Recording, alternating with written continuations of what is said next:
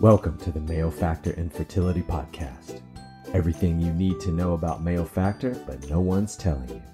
Join a rogue doctor who's stepping outside of the mainstream medical model to share the best methods that address the most common male factor challenges. Most importantly, we'll cultivate the mindset and give you the tools you need to break through. Thanks for tuning in today. I'm Dr. Adam Tice. Hello, everyone. Welcome to the podcast today. Dr. Adam Tice here today. We have a really great session today. So, we're going to really dive in today and we're going to get a little bit more clinical today and I want to spend some time and I want to just kind of again lay a different kind of a groundwork, more of the, I guess you could say the the traditional side of the groundwork, which is the definitions, the statistics, the diagnostic criteria. And then what I want to do is walk you through so we have an understanding of what really is the male factor. And let's unpack it. Let's go through this. And again, we're going to go through the definitions, the different statistics, diagnostic criteria. And really, what I want to do is put us out at the place, output put us at the place of solutions. And I really want to kind of segue and introduce what I think is the real specialty. And this is the era of what real personalized medicine is going to be. And we have to view it through this, through this lens. Otherwise, we're going to end up in the domain of the undetermined and unexplained and idiopathic means we don't know why. So what we're going to do is walk through that. So first of all, let's just start with the Infertility, it is defined and diagnosed as the, it's the inability to achieve pregnancy after 1 year of regular unprotected sexual intercourse and this can be a roller coaster, guys. I mean, there's ups and downs. It can be extremely emotionally, you know, a lot of emotions here, physically, financially stressful, and there's a lot to consider. And so, my hope is today, again, to go through this and let's get some clarity and really some solutions because that's what we're most interested in is creating healthy, happy, vital families. And we got to have the proper understanding and we got to do the good medicine first. You have to do the good medicine first. We have to do the good medicine. And this is a real this is a common mistake that I see out there. It's probably one of the, one of the biggest mistakes that I see, especially in a lot of the quote alternative communities, uh, you know, alternative medicine communities, and and I understand this, I get this, and it is and it is such a slippery slope, and this is the slippery slope that I walk on every single day, and I have for the last twelve years. You know practicing good medicine, doing good medicine, getting a good workup, identifying are there pathologies in the way that are roadblocking the, the positive outcomes in the case, you know, and we have to do that good medicine because the most common mistake is that people, if everything looks okay on the surface, they might just start go ahead and empirically treating, like maybe taking some supplement, trying to do something maybe that they read or worked up, which it's so slippery on both sides because on the one side, you want to be educated and empowered empowered and you want to be your own doctor. And I really promote that. I think you need to be your own doctor. You need to remember that you are the boss in that relationship, in the doctor patient relationship. I think that's super important that most people need to be reminded of that, you know, there is that power play white coat dynamic that's set up, you know, and it's the, and, and but the reality of it is, is us as consumers, as patients, as consumers in that sense, we're the boss. We really do. If we don't like the way that a provider is approaching or the way that they're treating or diagnosing, there's nothing wrong with firing your doctor and go get another doctor, get a second opinion. This is a big part of what I do in my clinic is is actually second opinions on fertility and infertility cases. And again, to try to dive in and, and get some answers where many, many, many times people try things on their own. They may or may not ever go get worked up. And I think that's a mistake. I think if you've been trying to create a family and you're having some issues, it's good to get a good workup. I do promote good medicine, good workup, and that that's what I think the dominant school of medicine is really, really good at. And that is one thing that we should utilize that information because the information can be empowering and we need to know that. And again, the dominant school of medicine is this what the specialists are really good at at working things up. And that's really important so that we can know, so that we can better fine tune our therapies. You know, this is something that statistically it's estimated that somewhere in the neighborhood of 15% of the couples in the in the US are infertile. And in that sense, it's really interesting because infertility could be considered if we frame it that way where the prevalence of a health issue reaches 15% of a, of a given population, that's a public health issue. That's a public health issue means that's a big deal. So I think this situation that we're talking about is definitely, it is at a critical point and that is part of my mission and part of the reason that I'm here and part of the reason that, that we really need to ring the alarm on this one and really need to unpack this issue because humanity depends depends on it.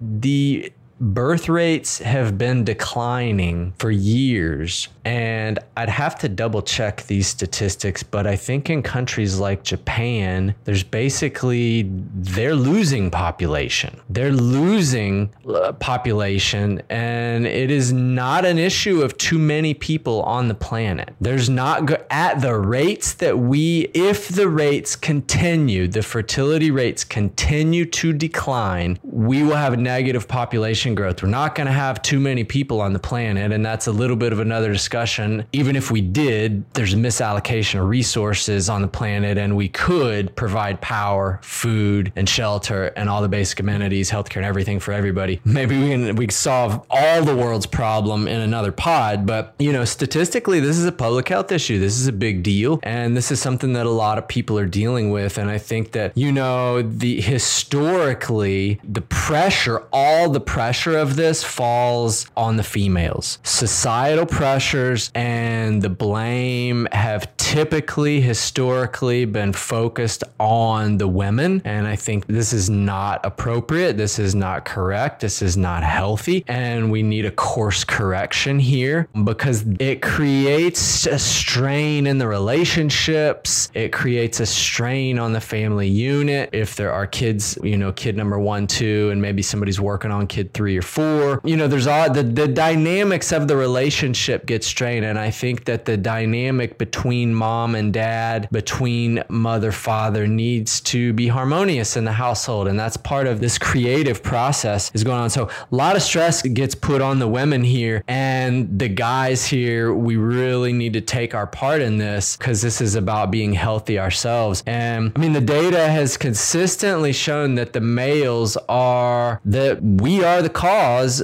of up to 50% of this this infertility that we see. So it's at least a 50-50 thing, guys. So, you know, we got to do our part and we have again the the and this is not always easy because it means sometimes changing our patterns and changing things and doing things that, and taking that step that is going to make us a little bit more healthy a little bit more robust a little bit more fertile. And we got to take that kind of radical self responsibility there and, and really step up to that. So basically the numbers that we're talking about statistically are going to add up to 7% approximately of the married couples in the US that are unable to conceive due to male factor infertility, which, if we splash all that out and add all that up, we're talking about somewhere in the neighborhood of 8 million people. Okay, so that's who we're talking to, and that's what we're talking about. And again, the male infertility is not just a male issue, it's a female issue um, because all of the, the, the societal burden and the reproductive treatments, they're focused on the infertility of the females. All of it falls on the female infertility. And we really need to look at this undiagnosed male infertility. And that's partly what we're doing today. And, you know, when we do that, when we do the good workup, it's the semen analysis that we're looking at. And that's been the cornerstone of evaluating male infertility. Although it is imperfect, it is not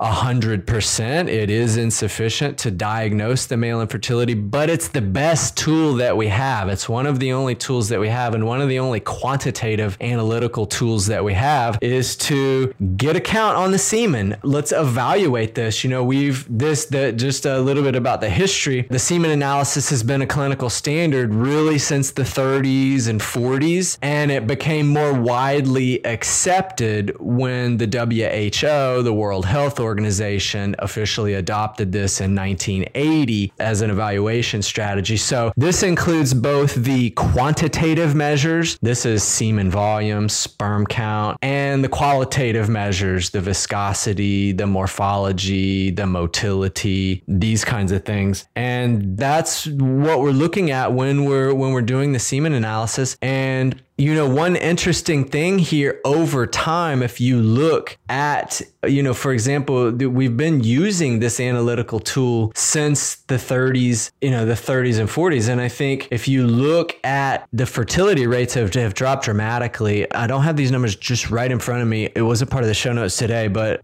I was looking at this a couple of weeks ago and I remember in the 40s, the sperm count was in the neighborhood of 140 million. And then by 1970, it was around like 65 or 70 million. And now today, 20 million is considered acceptable. And acceptable is very different from optimal. And most successful couples are going to uh, at least uh, your your chances are going to be much much greatly enhanced if it's at least around the 50 million mark. But that being said, count alone is not the determinant here of fertility or conception. And this is part of what we've looked at. You know, so basically what's happened, the WHO and the, the agencies that set out the guidelines, for example, for sperm motility and sperm count in this case, they moved the goalpost on us. So what was normal in the 40s and 50s and the 60s and the 70s and the 80s and the 90s, they moved the goalpost and they dropped the bar. So the bar is very low now. But most people don't know that. They say, oh, the sperm counts are normal. He he's 20 million or 40 million. That's put it in perspective and scale matters. And, and I think that helps to look at that time analysis and kind of think about this like, what is up with that? What's going on? Why are we having to move the goalpost? And by the way, there, this is not the only time that the that the goalpost gets moved. Okay, this has happened with cholesterol numbers. It's happened. They most recently did it actually with pediatric developmental milestones. So things that a child is historically naturally you know, the milestones for one year, those have been changed now, and it's okay if it's a year and a half. So, do you see what I'm saying? The goalpost moves. The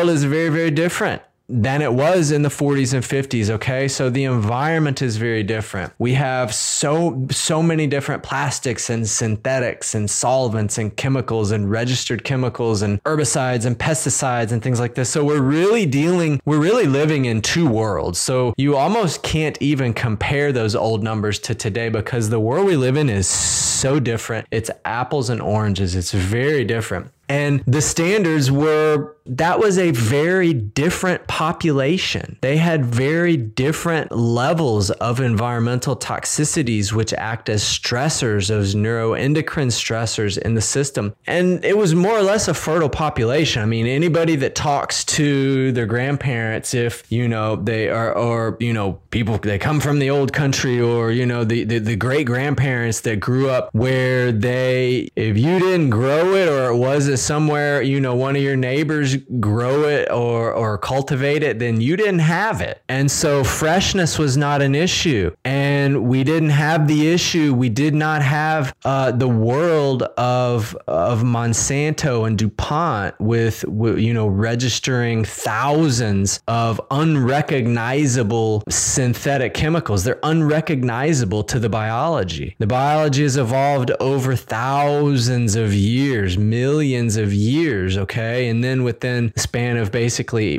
one or two generations, the metabolism has to find a way to deal with this. So, you know, there's a lot of issues here. You know, the system and even the the medical workup. Uh, this is we're kind of highlighting some of the shortcomings of that. You know, very different population. You know, in addition to that, there are laboratory variations between labs or between docs. They we you know we may say different things. We may have different acceptable limits, and this is all very confusing. And we're basically trying to look at something and sort of indirectly measure fertility by looking at just the property of of semen, of sperm count, and things like this. And so it's definitely has some shortcomings and is definitely not an absolute predictive measure unless it's the case where the male makes no sperm. That makes the case there. But you guys get the point. You know, the essential features, sperm count, motility, morphology, you know, we can do that. But what about other things that we can't assess? We can't assess those intracellular sperm components, the very DNA and the centrioles that kind of the powerhouses in uh, of the sperm. We don't have those. The uh, the laboratory sciences haven't got to that point. Okay, so there is there are some shortcomings of the workup, but that being said, it is invaluable and it can lead us into to this domain of of assessing infertility and drilling it down. Is it male factor? Is it female? Is it both? Which I think in most cases it is both, and we can see you know it's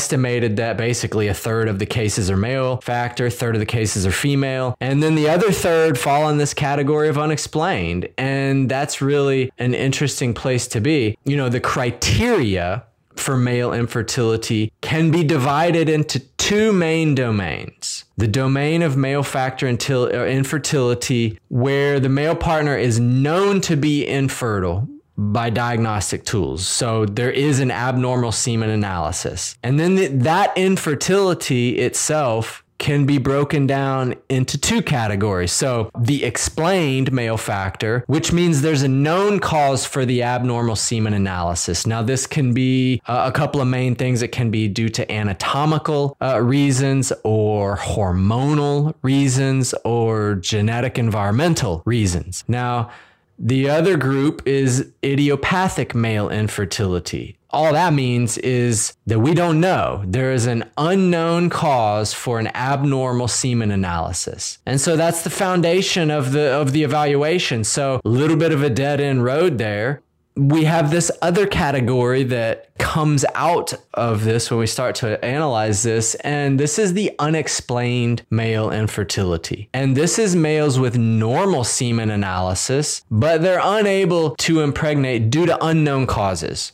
And this is this when we take these two groups, this idiopathic group, we call idiopathic means we don't know. There's an abnormal semen analysis, but we don't know why. And then we take this other group, there's a normal semen analysis, but they're unable to, to impregnate and we don't know why. This group is the undetermined group, and it comprises these two groups that I just mentioned the idiopathic, abnormal semen analysis, no known cause, and the unexplained means normal semen analysis, but unable to make a baby. Okay. And this is no man's land. This is where I actually work in no man's land, where, and, and, this is where a lot of people you can get basically overlooked here because a lot of infertility, the male factor can just be overlooked if the semen analysis is normal. And then again, that shifts back over and begins to focus on the female. But again, I think there are things in this category, and this is about 20% of the infertile males that we're talking about of this undetermined infertility. There is a lot that can be done here, and it gets lost,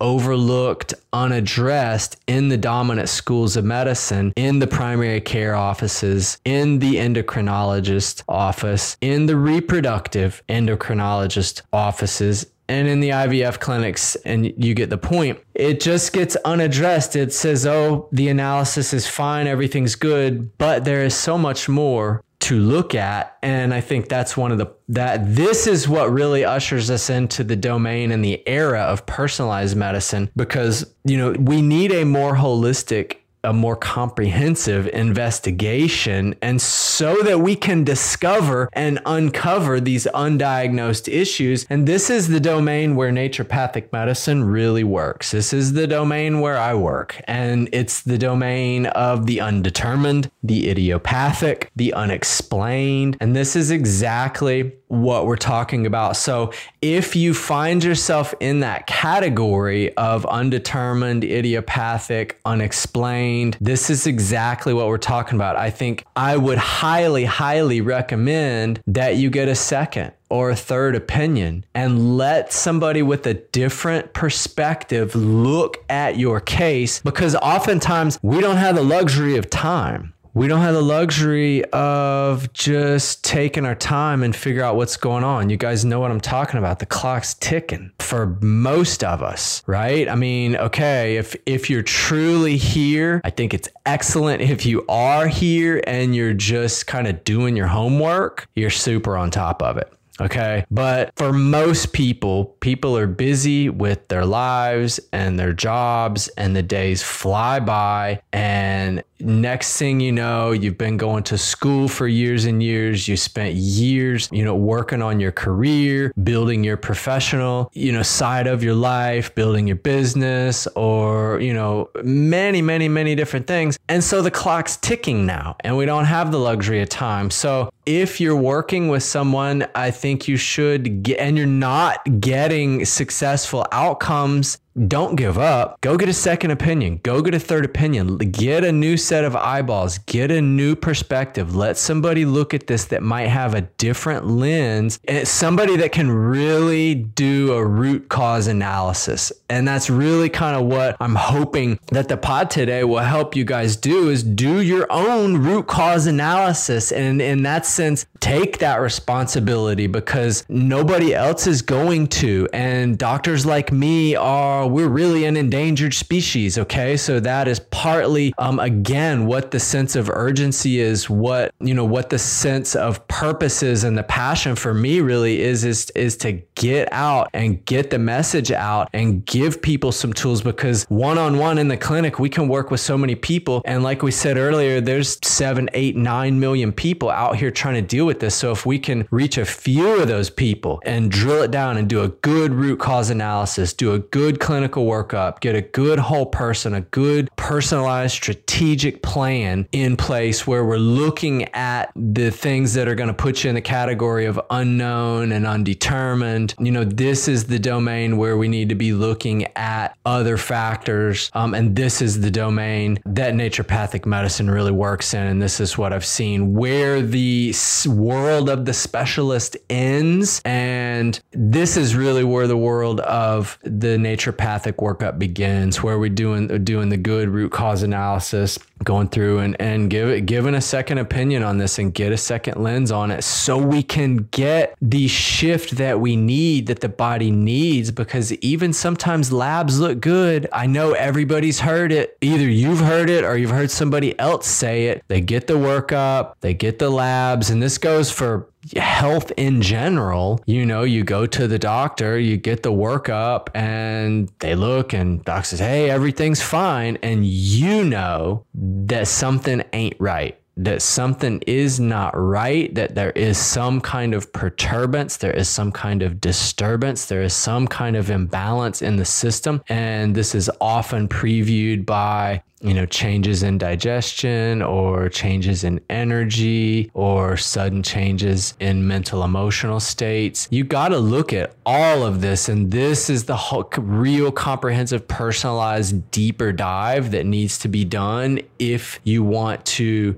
get the best results and if you really want to optimize things. And if you are trying to normalize some kind of uh, laboratory analysis, this is where you have to to go. And if you are being told that everything is normal, but you're still not successful, then something else has to be going on. And this is where we're in the realm of the holistic, personalized naturopathic medicine. So that is, that's the download that I wanted to kind of go over today for the pod, you know, definitions, statistics, criteria, and this, this idea, you know, remembering that you are the boss of your medical care care. And that if you don't like, you know, do your research, get empowered, be respectful for sure, but be curious and be relentless in the sense that don't stop until you're successful or you, you get some answers, you get some solutions. And then most importantly, you get some tools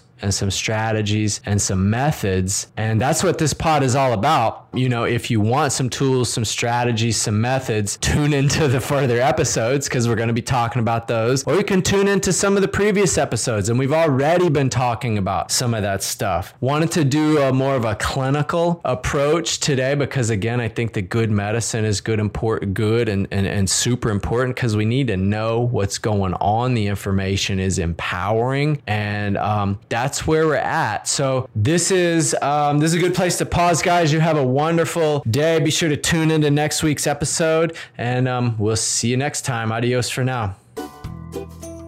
Hey guys, thanks for tuning in. Hope you enjoyed it. Hope you found it useful. If you want to stay in touch, be sure to sign up for the newsletter.